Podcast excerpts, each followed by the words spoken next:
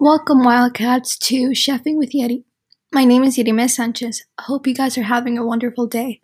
Today, I'll talk you through how to make the easiest and fastest snack deep fried Oreos.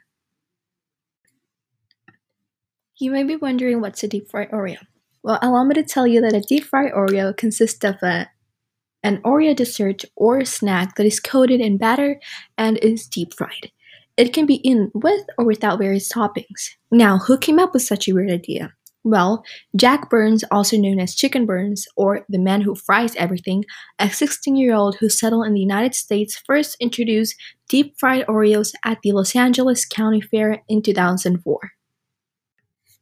In order to make deep fried Oreos, the materials you need are a deep fryer or a pan, a bowl, a spatula, or a hand mixer.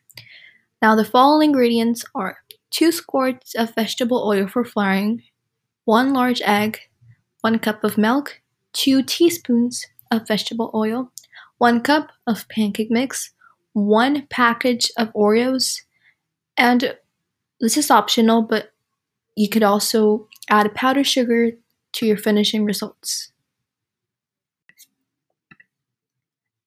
The first step is to heat the oil to 375 degrees in a deep fryer or a pan if you don't have one at home. Step 2. Whisk together your ingredients, so that should be the egg, milk, and 2 teaspoons of vegetable oil in a bowl until smooth. Stir in the pancake mix until no dry lumps remain. Step 3.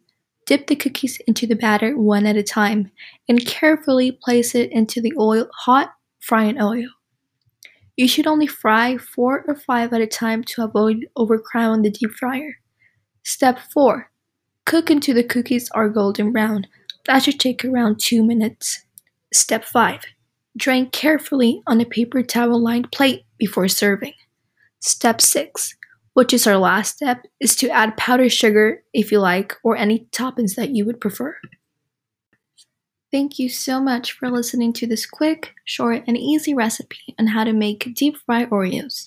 Hope you enjoy them at home because they're delicious. And if you haven't tried fried Oreos yet, please do. You'll never stop making them. Trust me. Well, see you guys later. Goodbye.